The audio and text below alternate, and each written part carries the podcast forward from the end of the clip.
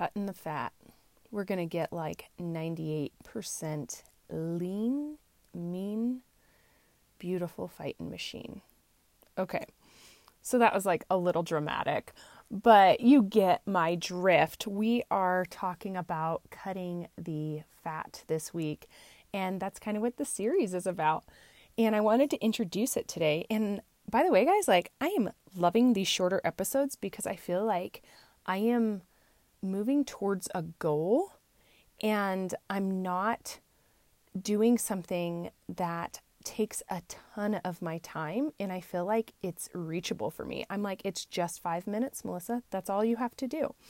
And like I said, when I started this journey this year, is I value your time, I value my time. So it's really helped me start to nail down and focus on the message within these and really get to the point.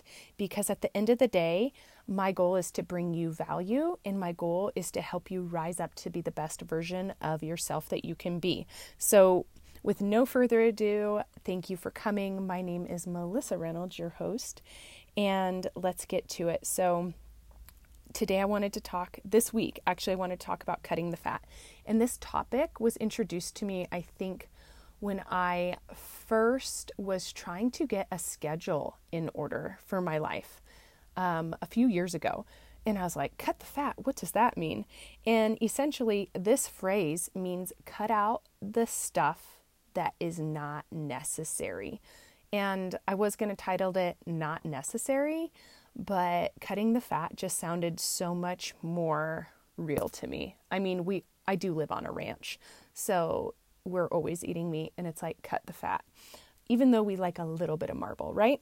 So today I wanted to introduce the topic with a little introduction to it of why it pertained to me and how it really helped me propel my life forward because I realized a lot of the things that I was stumbling over daily were not necessary in my life.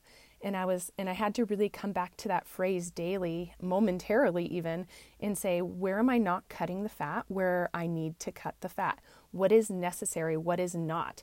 And a lot of the things that we as women do on a daily basis is not actually necessary depending on what our goals are. So, for example, I have a goal to write an email a week for my newsletter. I have a goal to put out a podcast a day. I have a goal to make my my family a healthy dinner every night. Now, you didn't hear cleaning in there.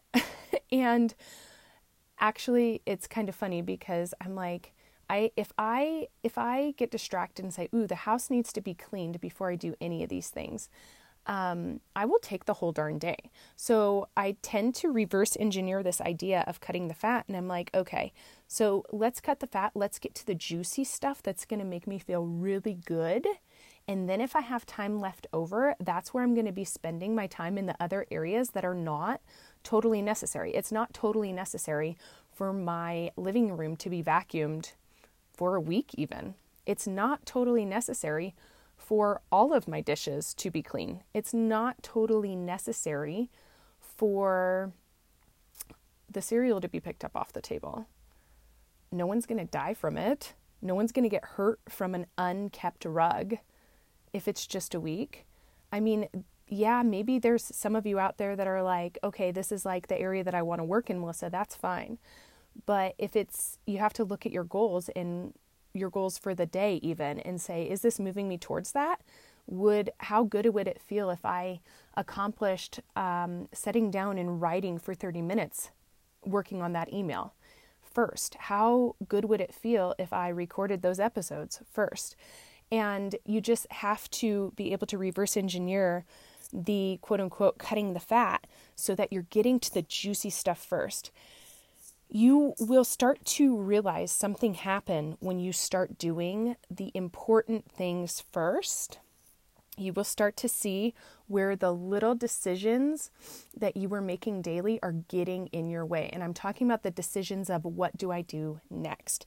So, pre, my tip for you is to pre make your decisions before you were in the emotional state of doing these tasks because usually when you fall through is when you are emotionally charged and feeling overwhelmed and you don't even know where to start, but you didn't even write down what you were going to do for that day and the actions that need to happen in order for those goals to be obtained. So, cut out the littlest one littlest decision that you can. And this is like a gold one gold mine for me is in the morning when I wake up and a lot of times I do my meal planning weekly.